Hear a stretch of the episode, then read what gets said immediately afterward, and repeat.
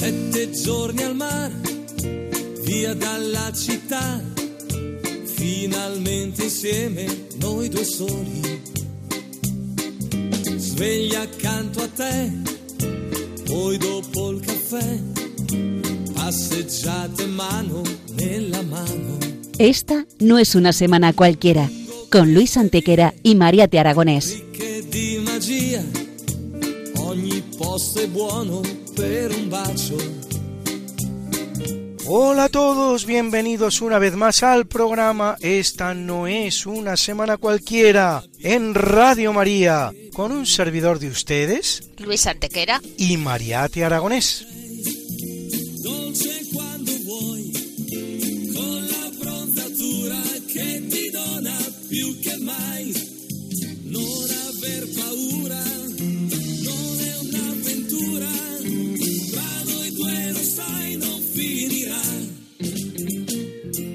Bien, Luis, ¿qué semana nos ocupa hoy? Hoy, Mariate, le damos un repaso a algunos de los hechos históricos ocurridos entre un 3 y un 9 de febrero. Una semana que no es una semana cualquiera, siete días, sette giorni, como dice nuestra sintonía, en los que han pasado a lo largo de la historia cosas que ni se imaginan nuestros oyentes, porque la historia es así, mejor y más fantástica que la más increíble de las fantasías. Comencemos pues. Pues allá vamos.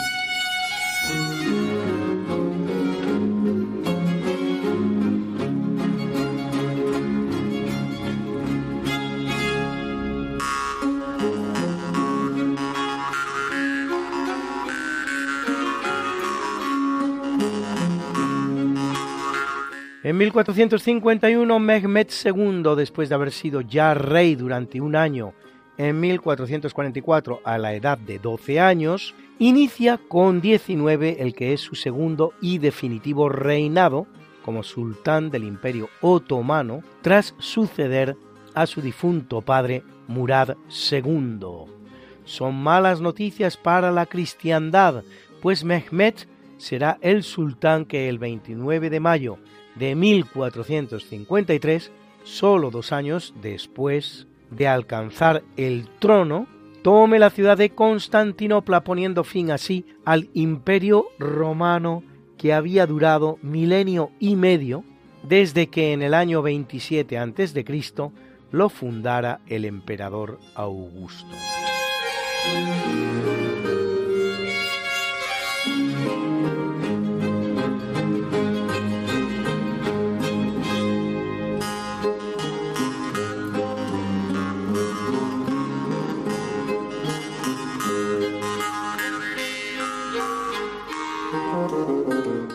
Capítulo siempre fecundo de la conquista, colonización y evangelización de América por los españoles que va a permitir a los indígenas americanos el tránsito del neolítico al renacimiento en apenas dos generaciones, un tránsito que a los europeos había costado 7.000 enteros años, en 1536 el adelantado Pedro de Mendoza entra en el río de la Plata y funda un fuerte al que va a llamar Puerto de Nuestra Señora del Buen Aire. Se trata de la que la historia conoce como Primera Fundación de Buenos Aires. Abandonado el asentamiento en 1541 ante el constante acoso de los indios querandíes, la llamada Segunda Fundación será la que haga en 1580 Juan de Garay, que la llamará oficialmente Ciudad de la Santísima Trinidad, aunque seguirá siendo referida como Buenos Aires. Lo curioso es que el nombre Santísima Trinidad será el oficial de la ciudad hasta 1996. 416 años, momento en el cual pasa por fin a denominarse oficialmente Ciudad Autónoma de Buenos Aires haciendo posible todos ellos y muchos más tres siglos de pax hispana sin precedentes en la historia americana, la cual, una vez que España abandone el escenario, conocerá más de dos centenares de conflictos, tanto civiles como entre vecinos.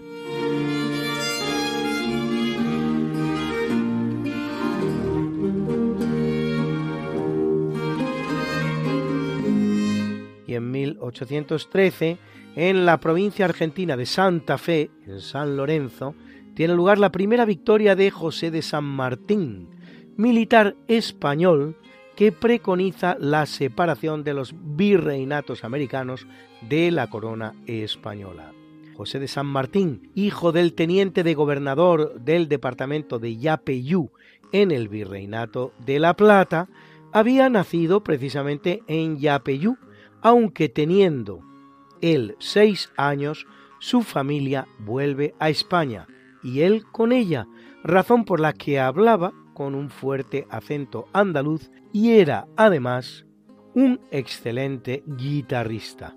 Tras ingresar en la carrera militar, participa como oficial del ejército español en la campaña de Orán, en la campaña del Rosellón contra Francia, en la Guerra de las Naranjas contra Portugal y en la victoria de Bailén durante la francesada. Guerra esta en la que recibe un insólito permiso para abandonar el combate y tras pasar cuatro meses en Londres, donde entra en contacto con importantes dirigentes británicos, vuelve a las tierras americanas que había dejado con seis años de edad. Allí organiza un ejército para luchar contra los otrora sus compañeros de armas, contra el ejército realista español del que había formado parte, logrando la separación de un amplio territorio en el sur del continente americano, en el que, a la larga, se crearán tres nuevas repúblicas, Argentina, Chile y Perú en 1822, tras entrevistarse en Guayaquil con Simón Bolívar, que viene abanderando la lucha contra España en el virreinato de Nueva Granada, abandona a América y se exilia para siempre en Francia, viendo cómo los territorios que había levantado contra el rey de España, su rey, se desangraban en estériles guerras civiles y mientras añora en el país vecino los tiempos pasados en España.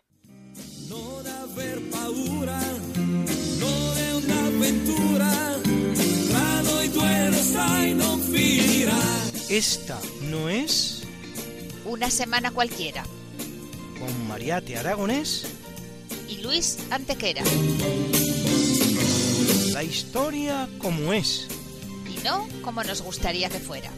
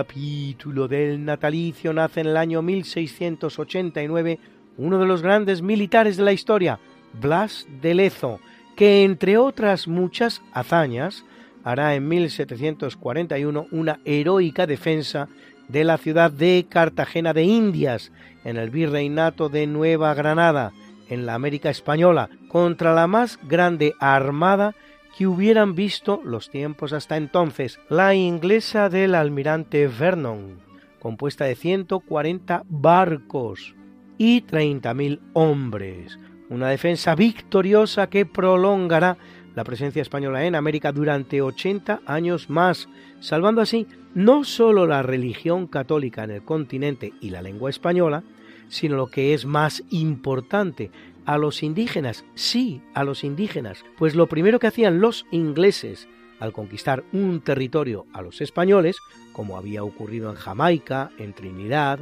en Tobago, era proceder a la sustitución, sí, sustitución, reemplazamiento de la población autóctona indígena por una remesa de esclavos negros para el monocultivo del azúcar y otros trabajos similares.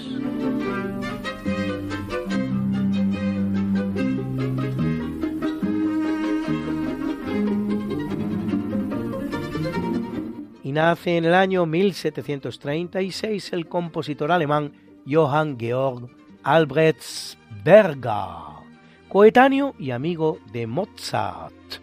Además de buen compositor, un gran teórico de la música y maestro de grandes compositores como Beethoven, Hummel, Eibler o Seyfried. Autor de 26 misas, varias fugas, cuatro grandes sinfonías y siete conciertos para arpa de boca o arpa judía, mandora y cuerdas. Su concertino en re a 5 ha acompañado hoy nuestro tercio de eventos.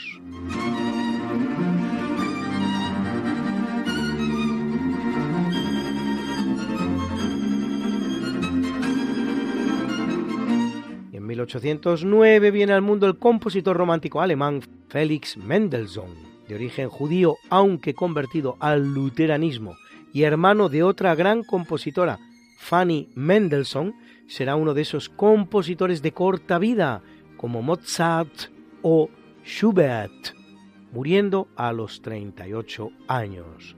Fundador del Conservatorio de Leipzig, su obra incluye sinfonías, conciertos, oratorios, oberturas, música incidental, música para piano, música para órgano y música de cámara, y se halla muy implicado en la recuperación de la obra de Johann Sebastian Bach, que había caído en el olvido. Su octeto en mi bemol mayor, opus 20, está sonando hoy en este natalicio.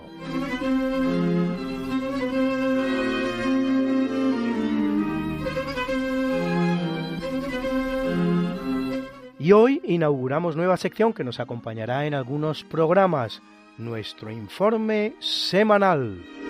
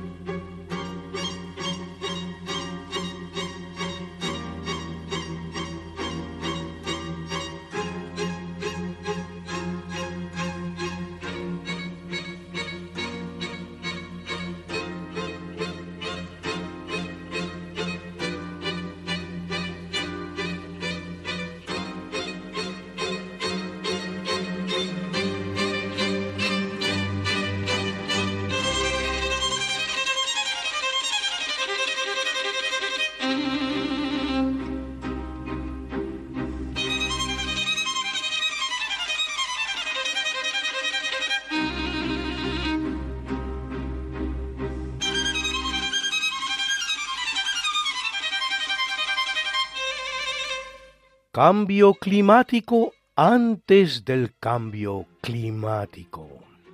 Uno de los paradigmas que se ha impuesto en el pensamiento actual, y particularmente en los medios de comunicación, es el de que cada catástrofe meteorológica o incluso geológica que se produce en la Tierra cada día es producto del cambio climático que los seres humanos hemos inducido en la meteorología como si antes de que ese maldito depredador del planeta que somos los hombres hubiéramos decidido destruirlo, tanto a él como a su meteorología, el clima fuera paradisíaco en todo el mundo y solo lloviera por las noches, mientras dormimos, luego hiciera un maravilloso solecito durante el día para que estemos bien y en todo caso hace un poquito más de frío en invierno y un poquito más de calor en verano, pero sin llegar nunca a resultar desagradable para nadie. Y nunca hubo tormentas, ni vendavales, ni granizadas, ni copiosas nevadas, ni olas de calor. Todo eso es lo que nos hemos cargado entre todos por tener un simple coche en el garaje. Pues bien, aquí tienen ustedes una buena colección de catástrofes climáticas ocurridas antes de que tuviéramos ese coche en el garaje. Es decir, antes de ese maldito siglo XXI en el que los seres humanos nos pusimos manos a la obra para destrozar el planeta y por encima de todo el clima. Empecemos, Mariate, si te parece.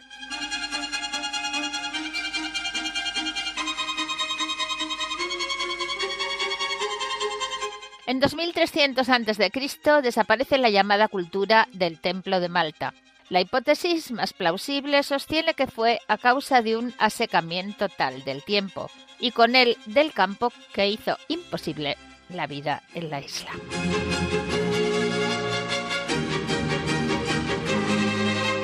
En 536 después de Cristo, un estallido volcánico en el Krakatoa, según se cree, produce una explosión dos mil millones de veces más potente que Hiroshima y un cambio climático que va a durar un siglo, con un oscurecimiento del planeta que, entre otras consecuencias, producirá una menor condensación del agua y gran sequedad ambiental. Puede que incluso la primera epidemia de peste de la historia.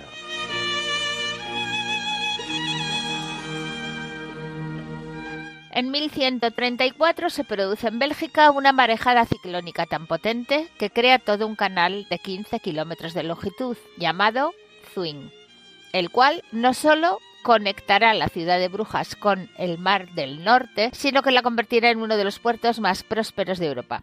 Poco más de un siglo después, la fuerte salinización de la zona bloqueará el canal creando una reserva natural con una flora y una fauna autóctona, en la que destaca la lavanda de mar.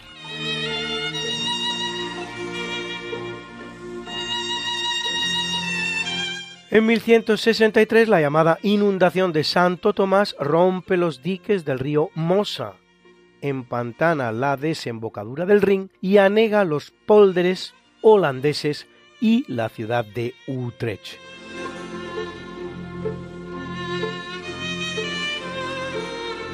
En 1287 en Holanda una tormenta rompe la represa del Zuiderzee.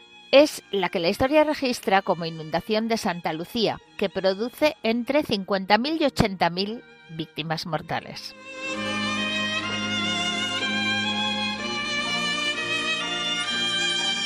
En 1342 tiene lugar la inundación del día de María Magdalena, la más grande conocida ocurrida jamás en Europa. 1342 los ríos Rin, Mosela, Danubio, Elba y muchos otros inundan ciudades como Colonia, Maguncia, Frankfurt, Würzburgo, Ratisbona, Passau, Viena, la región de Carintia, el norte de Italia. Nos es desconocido el número total de víctimas, pero solo en el área del río Danubio sí sabemos que murieron 6.000 personas. Los siguientes años vendrán veranos fríos que provocarán falta de alimentos y seis años después se produce la temible peste negra que va a exterminar a un tercio de la población europea.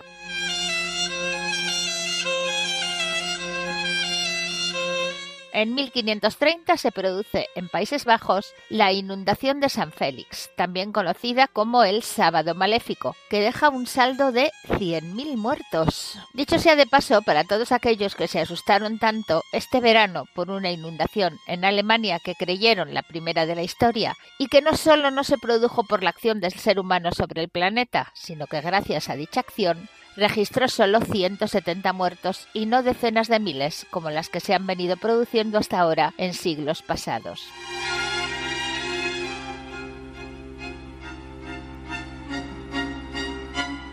En 1624 la llamada inundación de Burchardi deja un saldo de 15.000 personas ahogadas en Alemania y Holanda.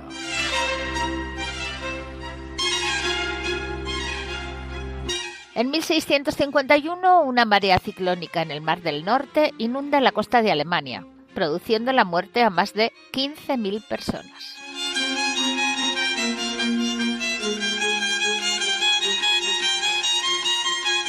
Ese mismo año, en otro lugar de Europa a 2.000 kilómetros de distancia, el río Segura sufre la llamada riada de San Calixto, que causa la muerte a más de mil personas en Murcia.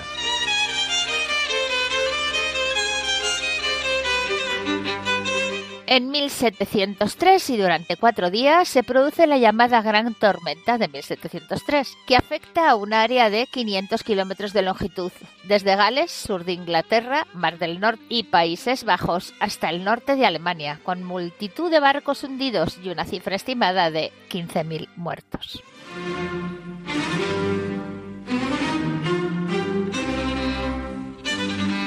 En 1737 una tormenta vierte casi 4 metros de agua de altura en Calcuta y deja un saldo de 3.000 muertos en una población de apenas 20.000.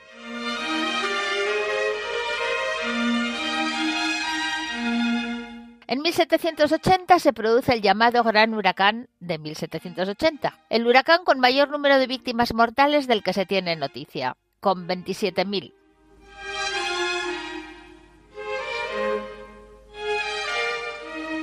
En 1823, el desbordamiento del río Guadalquivir provoca la inundación total de la ciudad de Sevilla.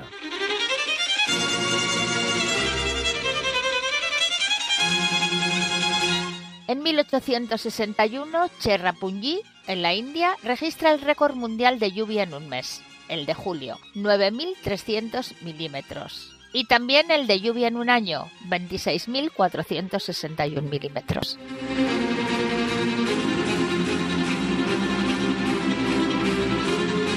En 1887, en el sureste de Irlanda, en el castillo de Kilkenny, se registra la temperatura más alta alcanzada nunca en ese país, 33,3 grados centígrados.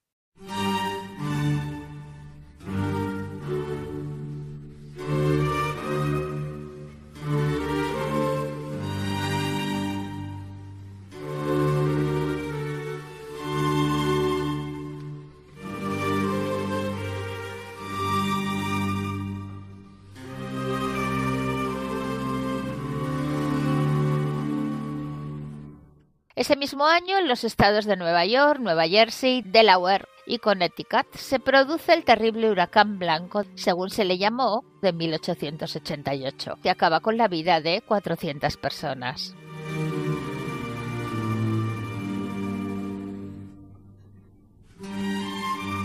En 1889 unas terribles lluvias rompen la represa South Fork en Pensilvania, Estados Unidos hecho que produce la muerte de más de 2.000 personas. Es la que la historia conoce como la inundación de Johnstown, Johnstown Flood en inglés, o Gran Inundación de 1889, Great Flood of 1889.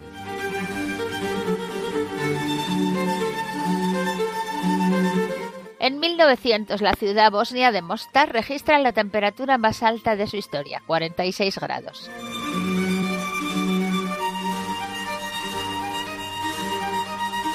En 1905, Sevilla amanece cubierta con un insólito manto de nieve, fruto de la ola de frío que azota la península.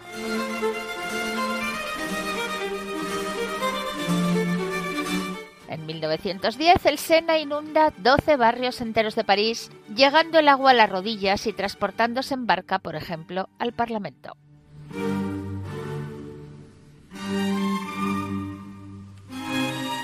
El mismo año, en Cuba y la Florida, ya en territorio continental norteamericano, el llamado ciclón de los cinco días acaba con la vida de 700 personas y destroza el malecón.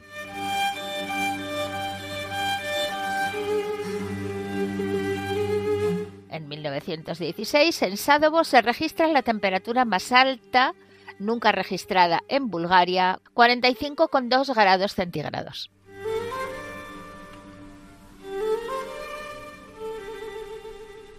En 1928 el río Támesis se desborda y origina una de las mayores inundaciones ocurridas nunca en Londres.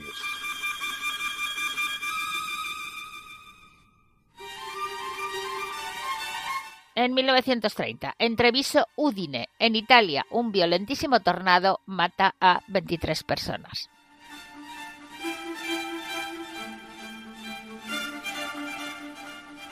En 1939, en Victoria, en Australia, desatados por las altas temperaturas que ya habían provocado la muerte de 438 personas por el calor, suceden los incendios forestales del llamado Viernes Negro, que van a devastar 20.000 kilómetros cuadrados de tierra. Para que se hagan ustedes una idea, la superficie de la provincia de Cáceres y matan a otras 71 personas.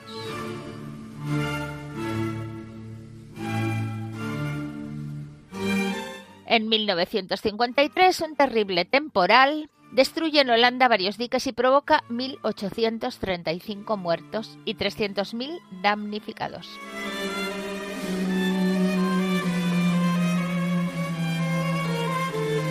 En 1954 en Huelva, en la hiperindustrializada España, ya saben ustedes el nivel al que brillaba la industria española por esos años, y no digamos la provincia de Huelva, pues bien, en esa hiperindustrializada provincia de Huelva nieva en la que parece ser la primera vez que lo hace en toda su historia conocida.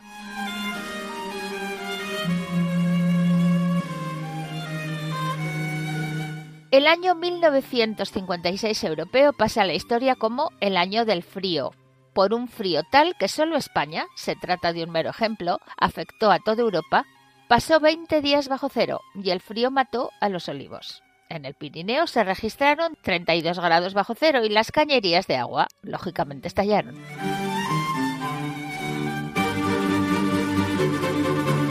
En 1957, la ciudad de Buenos Aires registra la temperatura más elevada de su historia, con 43,3 grados centígrados.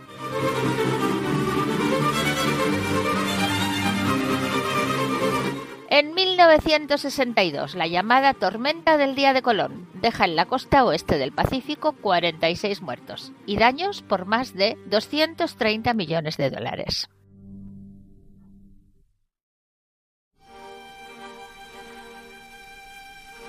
En 1970 un terrible ciclón tropical llamado Bola deja medio millón de víctimas en Pakistán Oriental. Medio millón de víctimas. Hoy Bangladesh, por cierto, tan terrible que de hecho producirá una guerra con Pakistán Occidental, hoy simplemente Pakistán, que terminará con la independencia de Bangladesh.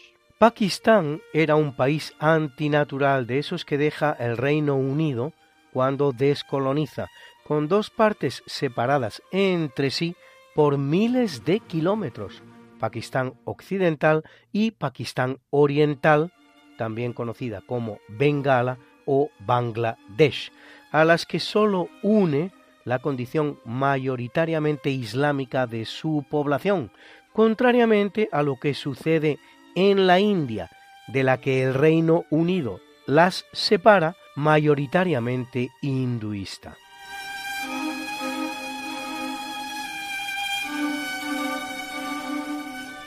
En 1982, unos años, pocos, pero unos años antes del comienzo oficial del cambio climático, todavía una violenta tempestad en la isla de Terranova hace zozobrar la plataforma petrolífera Ocean Ranger, y produce 84 muertos.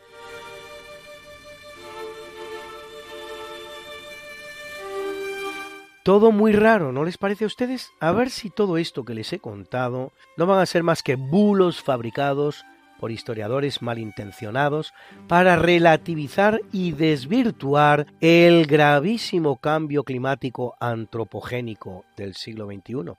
De momento propongo que todas estas fechas sean borrados de los libros de historia y lo que es más importante todavía, de la Wikipedia, mediante un decreto ley de memoria histórico climática elaborado con carácter de urgencia. Que hagan ustedes mucho bien y que no reciban menos.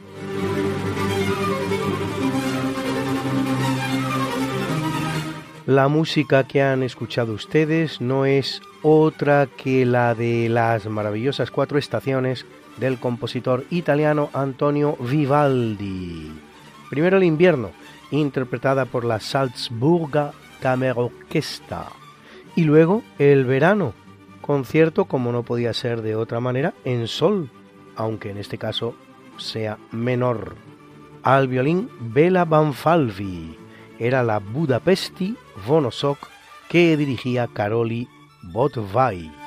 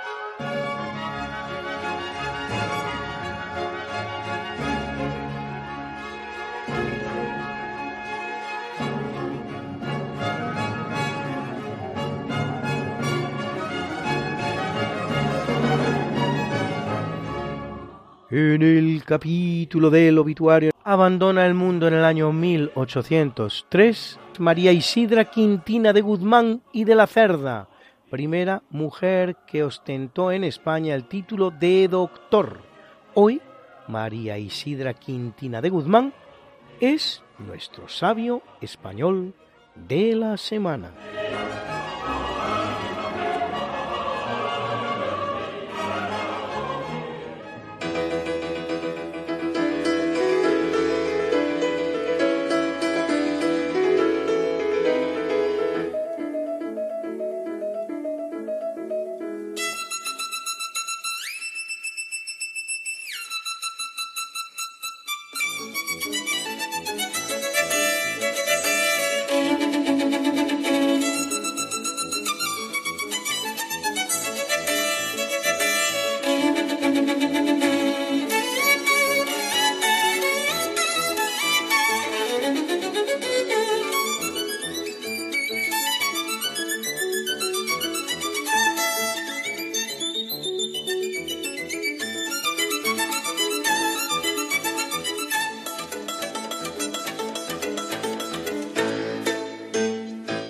María Isidra Quintina de Guzmán nace en Madrid el 31 de octubre de 1768 en una familia de rancio abolengo, pues es su padre don Diego Ventura de Guzmán y Fernández de Córdoba, marqués de Aguilar de Campoo, conde de Oñate y marqués de Monte Alegre, y es su madre doña María Isidra de la Cerda, duquesa de Nájera y condesa de Paredes de Nava. Su abuela, la condesa de Paredes de Nava, es autora de los seis volúmenes del Año Cristiano impresos en Madrid en 1654.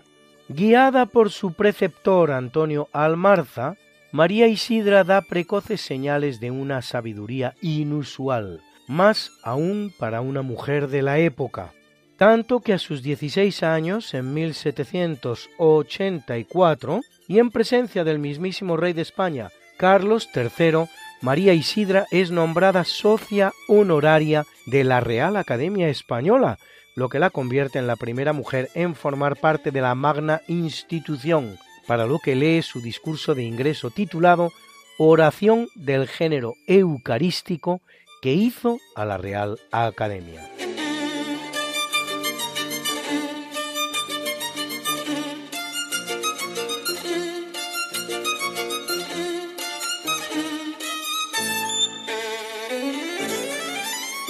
Así las cosas, el 6 de junio de 1785, a petición de sus padres al conde de Florida Blanca y mediante concesión expresa del mismísimo rey Carlos III, María Isidra es examinada en la Universidad de Alcalá, donde recibe el grado de doctora y maestra en la Facultad de Artes y Letras Humanas y es investida catedrática de Filosofía Moderna y conciliaria perpetua de la Universidad de Alcalá. El acto será un verdadero evento en Alcalá de Henares. Para él se congregan más de 6.000 personas. Y por motivos de decencia, se suprime el tradicional abrazo que rector y doctores deberían haberle dado en señal de fraternidad. Tres doctores votarán contra la concesión.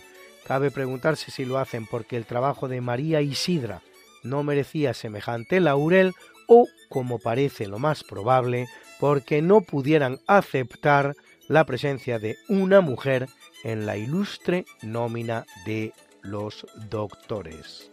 Sobre la obra de María Isidra existe algún grado de polémica que gira en torno a unas traducciones realizadas del griego que, según sostienen algunos, habrían sido hechas a través de una versión interpuesta en francés.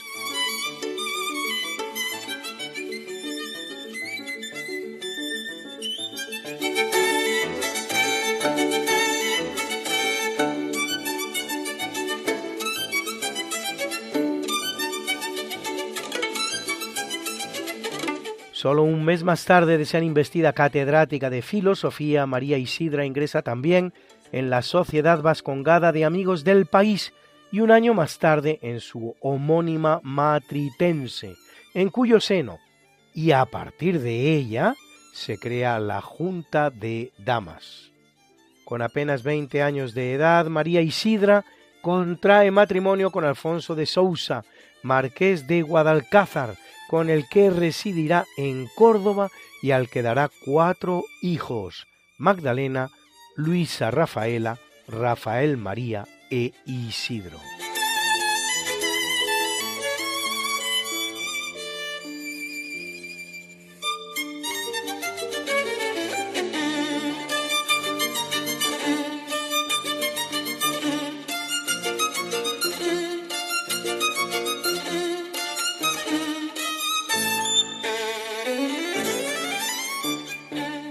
De endeble salud, María Isidra vendrá a morir de la única manera en que sabía hacer las cosas, precozmente, cosa que hará en Córdoba el 3 de febrero de 1803, a la tempranísima edad de 35 años, por lo que nos quedamos sin muchas realizaciones de las que cabía esperar de la primera doctora de la historia en España, enterrada en la iglesia de Santa María de Aguas Santas, de la que fuera capital califal, Habrá de pasar casi un siglo hasta que una mujer española vuelva a inscribir su nombre en la nómina de doctores, honor que cabe a Martina Castells Vallespí en 1882.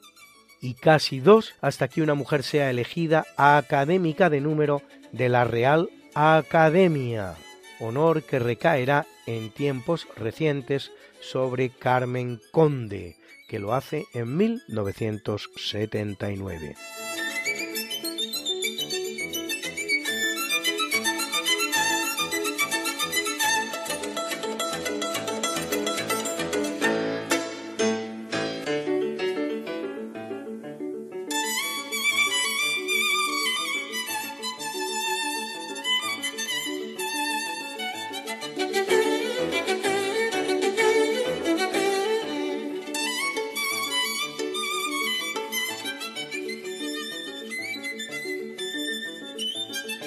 Pocos saben que María Isidra tiene una buena calle en Madrid, la que lleva por nombre María de Guzmán. Como Isidra de Guzmán, la recuerda un instituto de secundaria en Alcalá de Henares, y como la doctora de Alcalá, nombre por el que también se la conoce, un colegio de primaria en la misma ciudad. La figura de María de Guzmán ha sido objeto del interés de María Jesús Vázquez Madruga, autora de su biografía y es una de las protagonistas del libro Mujeres Cordobesas, su contribución al patrimonio, editado por la Diputación de Córdoba.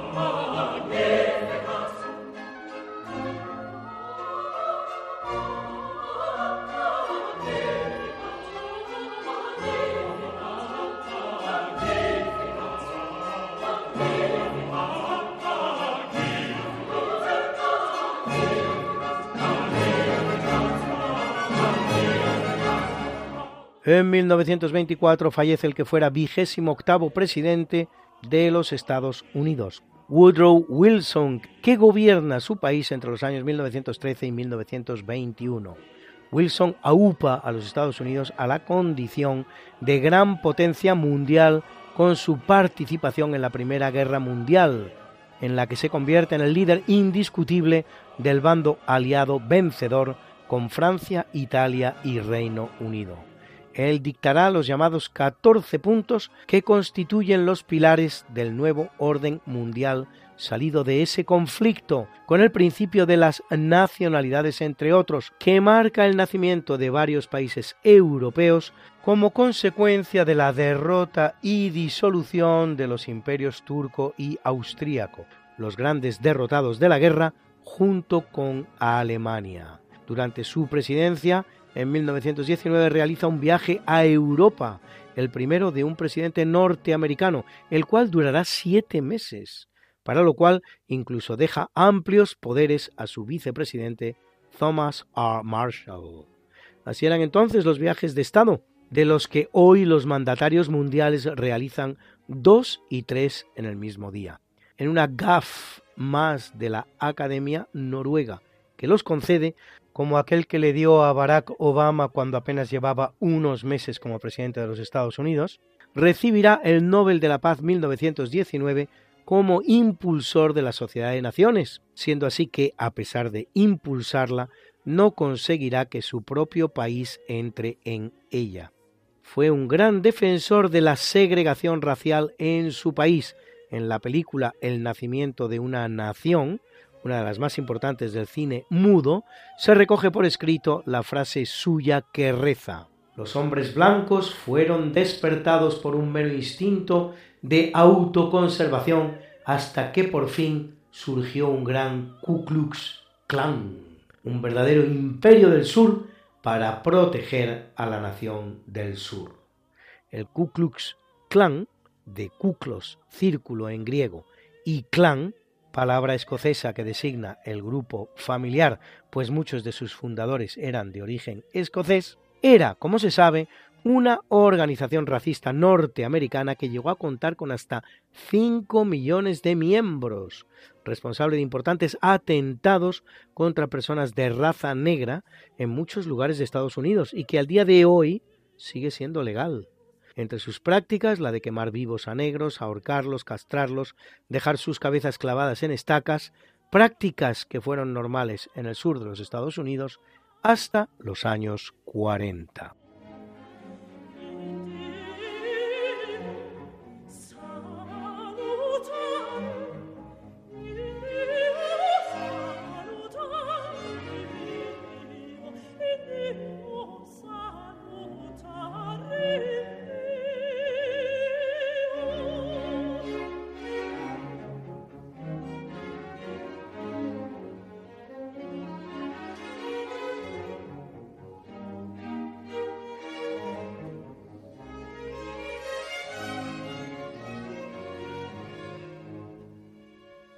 En 1959, en desgraciado accidente de aviación, muere Buddy Holly, compositor y cantante estadounidense y uno de los más destacados pioneros del rock and roll. Escuchan ustedes en este popular Every Day, todos los días.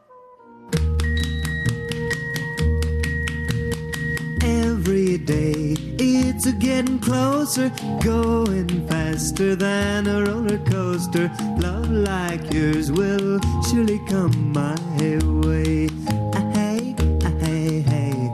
Every day it's a getting faster. Everyone said go ahead and ask her. Love like yours will surely come my way.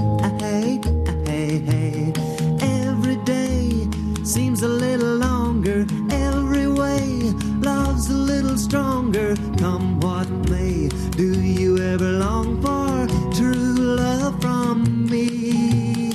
Every day it's getting closer, going faster than a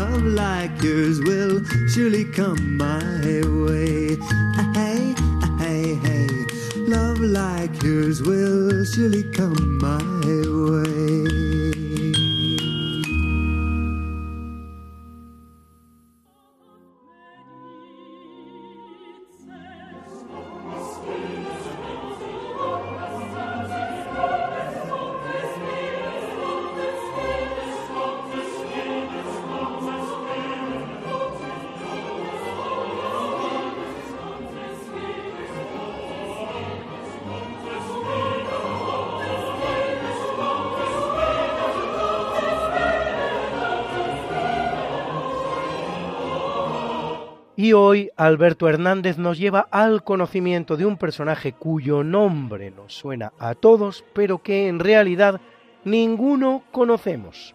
A la muerte de su hermano Liua I, es proclamado rey de España de Vigildo. Este fue un gran rey. Empezó a reinar en el año 567 y su reinado duró aproximadamente 18 años. Pero se encuentra un territorio dividido en muchas facciones. Hay bizantinos, hay suevos, hay vascones, hay tribus perromanas que no reconocen ninguna autoridad y este señor lo único que tiene bueno es un ejército. Y entonces durante estos 18 años no para de combatir. Primero lucha contra los bizantinos, les arrebata la ciudad de Medina Sidonia, después se va al norte, lucha contra los vascones, también les inflige grandes derrotas y funda una ciudad que la llama Victoriacum. Hay gente que piensa que puede ser la actual Victoria. Luego se va contra los suevos. A los suevos también les gana grandes batallas de hecho los hace incluso desaparecer y por supuesto estos territorios se los va anexionando a su corona. Es el primer rey europeo que usa los atributos reales, corona, cetro, trono y bueno también usa manto púrpura como los emperadores romanos. Funda una ciudad en lo que es Guadalajara con su nombre, vamos, como si fuera un emperador más. Incluso acuña moneda de oro con su esfinge. No tiene nada que ver con la de los emperadores de Bizancio. Y bueno, se declara prácticamente un rey autosuficiente. Es el primer unificador, por así decirlo, de la península ibérica y por ende de España. En el cuerpo legislativo modifica el código de Eurico y hace uno propio. Lo más importante de este código es que antiguamente estaba prohibido que se casasen los visigodos con los cristianos. Y entonces en este código se abole esta ley, con lo cual los matrimonios pueden ser mixtos, con lo cual a lo largo sucederá con la desaparición de los visigodos y de la religión arriana que es la que practican, puesto que los visigodos son entre el 3 y el 4% de la población total de lo que es hoy España. También es cantado por San Isidro de Sevilla como el monarca que se había estado esperando. Es el único monarca que ahí quedan biografías de él. Para terminar, diremos que según alguna fuente se dice que no dejó vivo ningún enemigo en edad de mear en la pared. Y como dato final, al final de su reinado muere feliz, bueno, feliz no lo sé, pero al menos muere en su cama, cosa que era muy rara en los reyes visigodos que solían acabar muertos por el siguiente. Pues por hoy nada más y buenas noches.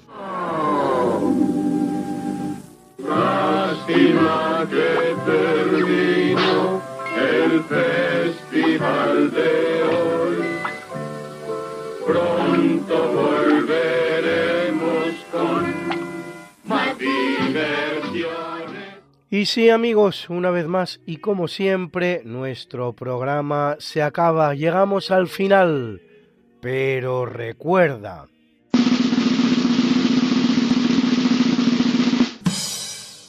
Descubrir el sentido del pasado es encontrarnos a nosotros mismos. Anónimo.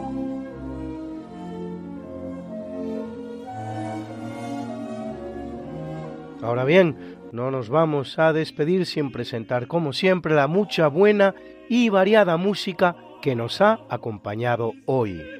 Y en el tercio de eventos el concertino en re A5 de Johann Georg Albrechtsberger, con Alvin Paulus al arpa judía, Pietro Proser a la mandora y el piccolo concerto Wien.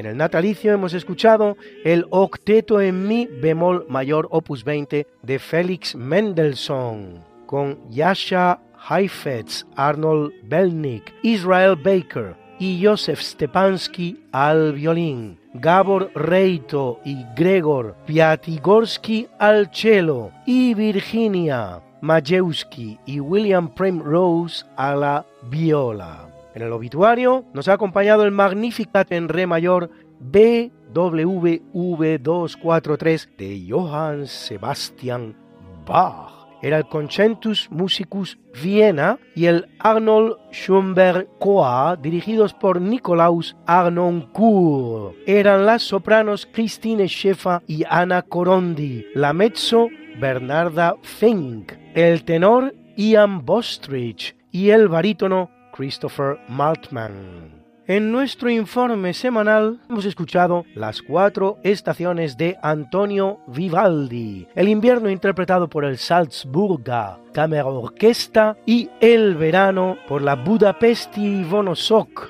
dirigida por Karoli Bodvai al violín, Bela Banfalvi. Nuestra sección de sabios españoles la ha acompañado como de costumbre el zapateado de Pablo Sarasate, al violín Simon Porter, al piano Anton Smirnov.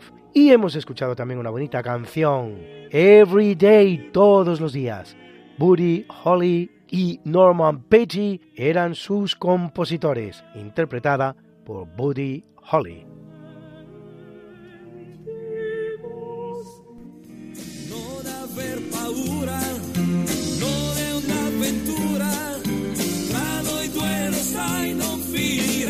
Esta no es una semana cualquiera, a que teníamos razón. La historia, ¿cómo es? Y no como nos gustaría que fuera. Hasta el próximo programa. Se despiden de ti, Mariate Aragonés y Luis Antequera. Pero yo te veo muy pronto en el programa de Javier Ángel Ramírez, Diálogos con la Ciencia, el jueves a las 12 de la noche, o lo que es lo mismo, el viernes a las 0 horas, con nuevos episodios de nuestra apasionante historia. No te lo pierdas. Les hemos ofrecido en Radio María Esta no es una semana cualquiera, con Luis Antequera y María Te Aragonés.